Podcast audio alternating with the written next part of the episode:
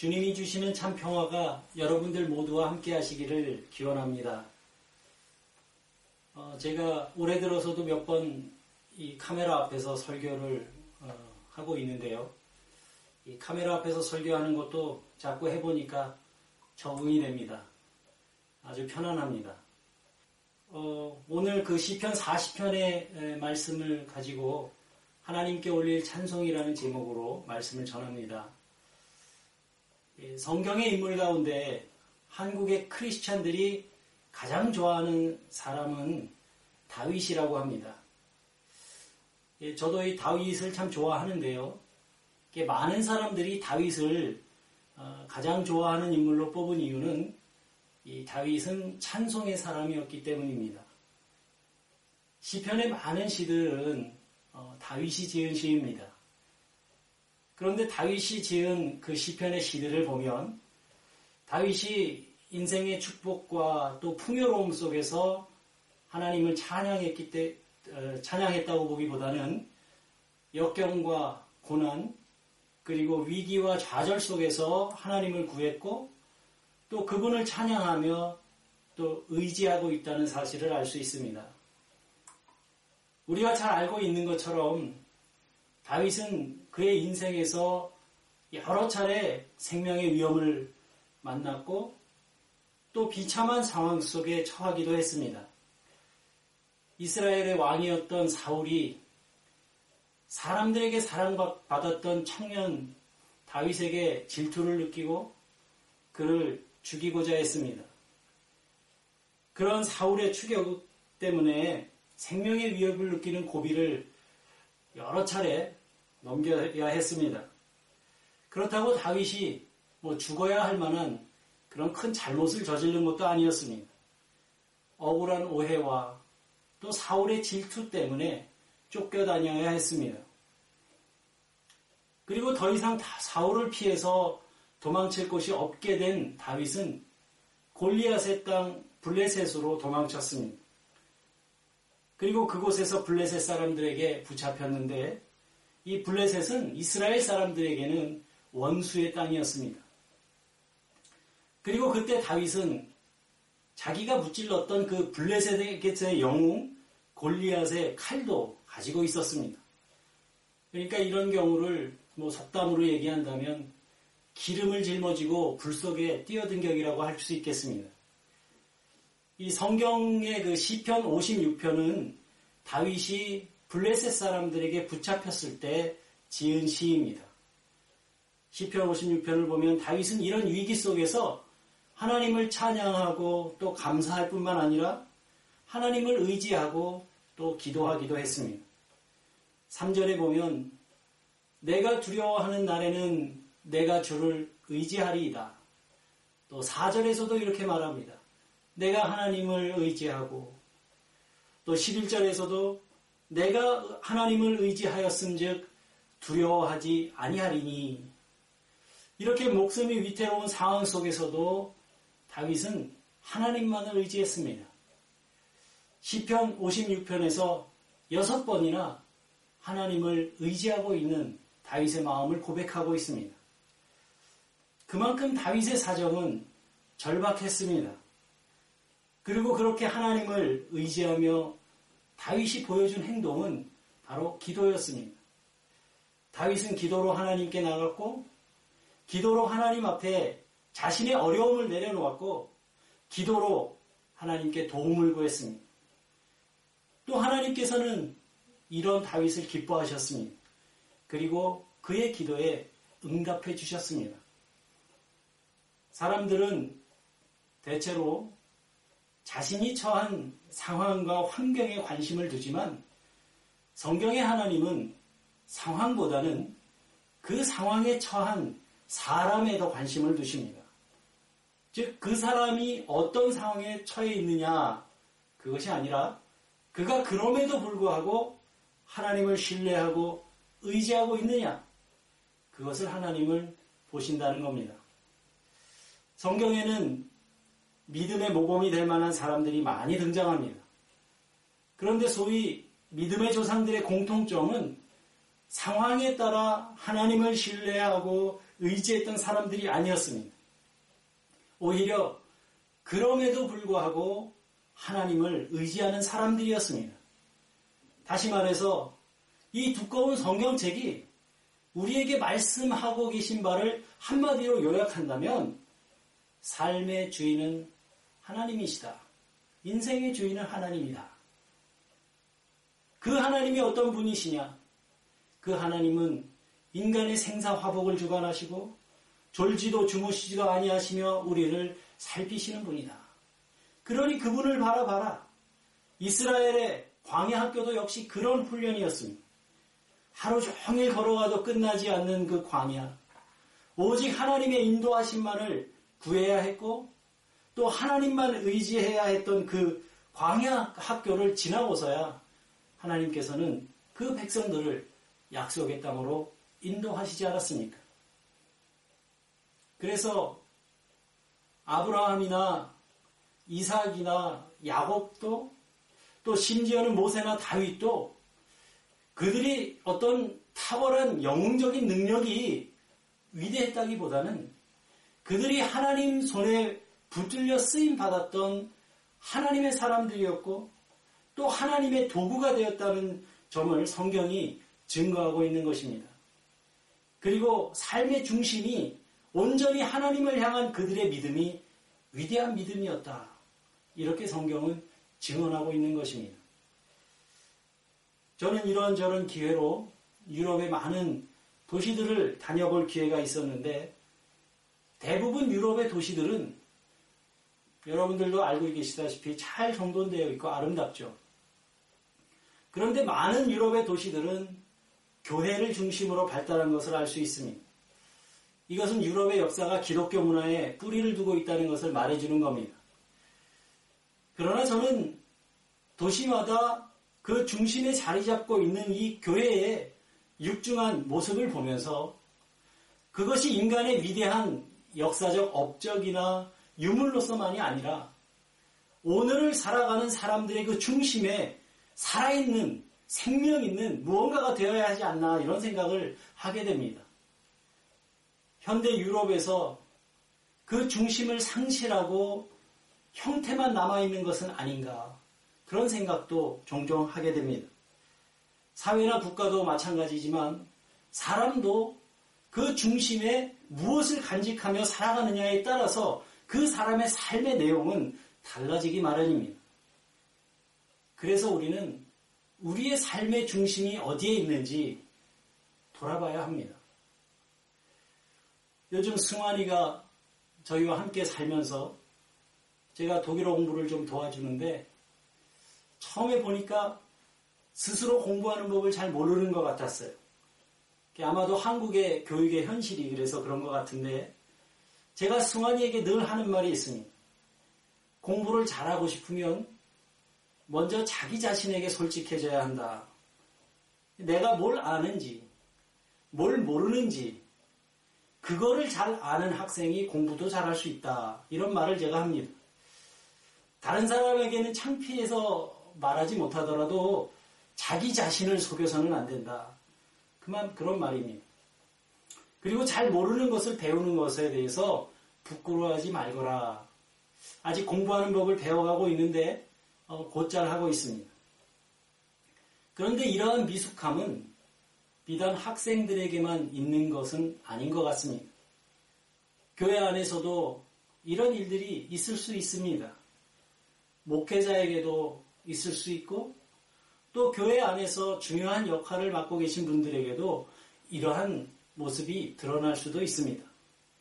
그것은 어떻게 보면 당연하게 여겨왔던 것들에 대해서 의심해 본 적이 없기 때문일 수도 있고 또 믿음의 중심과 삶의 중심이 동떨어져 있는 경우에도 그런 모습이 나타날 수도 있습니다. 그런데 그럴 때마다 그거를 치유하기 위해서는 자기 자신에게 솔직해질 필요가 있습니다. 저는 그것이 기도의 과정이라고 생각하는데 기도하는 마음으로 하나님 앞에 나 자신을 세워보고 내 마음이 지금 주님 앞에 바르게 서 있는지 아니면 주님 앞을 떠나 있는지 돌아봐야 합니다. 사람은 알지 못해도 하나님은 그 사람의 중심을 아시기 때문입니다. 이걸 돌아보지 못하면 자기 자신에게도 속게 되는 겁니다. 이 땅 위의 교회의 사명은 복음을 전하는 데 있습니다. 그리고 복음을 전하려는 목적은 모든 인류가 구원에 이르게 하기 위한 것입니다. 이것은 감리교인이든 장로교인이든 침례교인이든 성결교인이든 어떤 교단, 어떤 교회에 속하든지 모든 그리스도인들에게 부여, 부여된 거룩한 사명이요 또 주님의 명령입니다. 오직 성령이 너희에게 임하시면 너희가 권능을 받고 예루살렘과 온 유대와 사마리아 땅끝까지 이르러 내 증인이 되리라 하신 그 말씀처럼 복음의 증인이 되는 것이 우리에게 주신 주님의 지상 명령입니다. 교회가 전통과 의식을 유지하는 그런 임무로는 복음의 생명을 지킬 수도 없고 그 능력이 나타나지도 않습니다. 그래서 우리의 삶의 중심이 어디에 있느냐 하는 것은 참으로 중요합니다.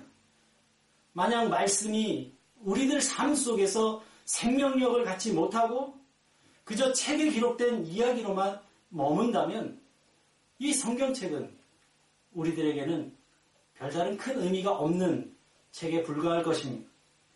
그러나 말씀이 우리에게 위로가 되고 소망이 되면 믿음이 된다면 그 믿음은 인생의 목적과 의미를 변화시키고 또한 말씀의 약속처럼 우리 안에 살아있는 능력이 될 것입니다. 이것이 성령을 통해서 우리에게 약속하신 하나님의 약속이요 또 은혜입니다. 오늘 본문 말씀의 시편 40편은 하나님의 놀라운 구원을 경험한 다윗이 노래한 감사와 찬미의 찬송시입니다. 오늘을 살아가는 우리도 누구나 이런 감사와 기쁨의 삶을 살기를 소망합니다. 그러나 우리가 마주치는 현실은 그렇게 만만치만은 않습니다. 그렇지만 다윗의 생애를 보면서 우리가 배우게 되는 것은 믿음으로 살아가는 사람들의 감사는 감사할 일이 있기 때문이 아니라 감사할 마음이 있기 때문입니다. 감사의 마음이 없는 사람은 감사할 일이 생겨도 여전히 불평하게 됩니다. 이미 얻은 것을 생각하면 감사하긴 하지만 또 얻지 못하는 것을 생각하면 늘 부족함을 느끼는 것이 인간이기 때문입니다. 어떤 한국에 있는 목사님이 주중에 일이 있어서 시골에 가셨대요. 그 시간이 늦어져서 마침 수요일이라 수요 예배를 드리러 가까운 교회를 어, 찾아가셨는데 시골에 아주 작은 교회였답니다. 시골 교회라서 뭐 그런지 사람들도 이렇게 많지 않고 또 그 교회 목사님도 목회자도 그 젊은 전도사님이었는데 아, 이, 이 전사님이 설교를 하시는데 설교를 얼마나 못하는지 참 지루했답니다. 그래서 설교를 들으면서도 내내 속으로 야 설교 참 못하네. 그러면서 아주 지루하게 언제 끝나나 시계만 쳐다보고 있었는데 아 그 교회 앞자리에 한 나이가 지긋하신 노인이 앞에 앉아서 예배를 같이 드시는데 아 이분은 그 전사님이 뭐 말씀만 하면 고개를 끄덕끄덕 하면서 아멘 아멘 그러더랍니다. 아 그래서 이 목사님이 속으로 생각하셨대요. 야 저분은 도대체 믿음의 경지가 얼마나 높길래 이런 설교를 들으면서도 저렇게 아멘으로 응답을 하시나 내가 예배 끝나고 나서 저분에게 가서 좀 물어봐야 되겠다. 그렇게 마음을 먹었답니다. 그래서 예배가 끝나고 나서 그분에게 가셨대요. 아니 성도님, 아니 저는 오늘 사실 솔직히 말해서 설교의 은혜를 하나도 못 받았는데 제가 이렇게 보니까 앞에 앉으셔서 말씀마다 그냥 아멘 아멘으로 하시면서 은혜를 받는데 무슨 비결이라도 있으십니까? 그렇게 물어봤대요. 그랬더니 그분이 하시는 말씀이 저는 우리 선도사, 전도사님 설교를 들으면서 인내, 인내를 배웁니다. 그러더래요. 교인들에게 인내심을 배우게 하는 이 목회자도 문제지만 이분의 마음이 참 긍정적이죠. 다윗은 하나님을 찬양하면서 하나님께서 자신에게 감사할 일이 아니라 감사할 마음을 주셨다고 고백합니다. 3절에서 하나님이 나의 입술에 찬송을 주셨다고 고백합니다. 찬송할 만한 일을 주신 것이 아니라 찬송을 주신 겁니다. 감사할 일을 주신 것이 아니라 감사할 믿음을 주신 겁니다. 다윗은 이스라엘 역사의 위대한 왕이었지만 그의 삶은 결코 평탄한 삶이 아니었습니다. 시편 40편 2절의 고백을 보십시오. 나를 기가 막힐 웅덩이와 수렁에서 끌어올리시고 내 발을 반석 위에 두사 내 걸음을 견고케 하셨도다. 다윗은 청년의 시절에는 양떼를 몰고 바람 부는 광야를 떠돌아다녔습니다. 자기를 죽이려는 그 사울을 피해 도망 다녀야 했고 또 이방인 땅으로는 땅으로 떠도는 유랑자가 되었습니다. 나중에 왕이 되어서도 인간적인 실수를 저질렀습니다. 그리고 말년에는 아들 압살롬을 피해서 세상을 떠돌기도 했습니다. 그러나 다윗은 감사할 마음이 있었던 사람이었기 때문에 유랑의 들판을 떠돌면서도 시편을 감사의 노래로 가득 채웠던 믿음의 사람이었습니다. 누구든지 주님 안에 있으면 새로운 피조물이 됩니다. 이 말은 믿음의 사람이 되기 위해서는 먼저 그리스도 안에 머무는 것이 선행되어야 한다는 의미입니다. 그래서 우리는 나에게 새로운 피조물이 된 기쁨이 없다고 말하기 전에 내가 주님 앞에 머물고 있는 사람인지를 먼저 확인해야 합니다. 믿음은 세상과 사람에 대해 대결하는 것이 아니라 자신을 주님 앞에 묶어두는 영적인 싸움이라 했습니다. 주님 안에 있는 사람만이 새로운 피조물이 되고 기쁨의 사람이 될 수 있습니다.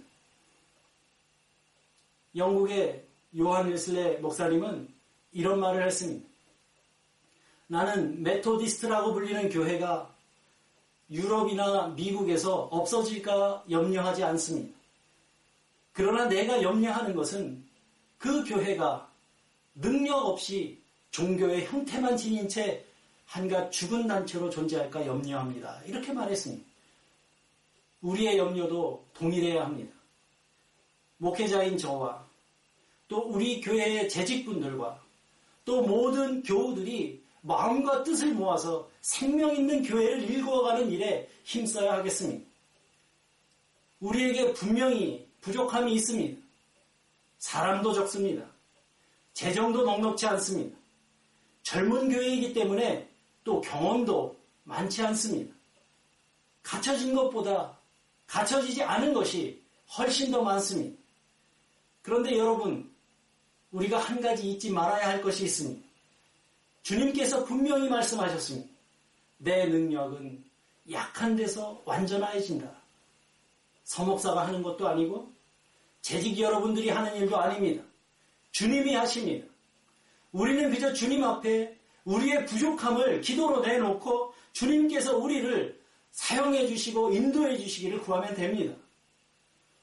우리 가운데 일하시는 이 성령의 역사 여러분들과 또 여러분들의 가정과 우리의 교회 위에 임하셔서 능력 있는 믿음의 삶을 살아가게 되시는 여러분들이 되시기를 주님의 이름으로 간절히 기원합니다. 아멘.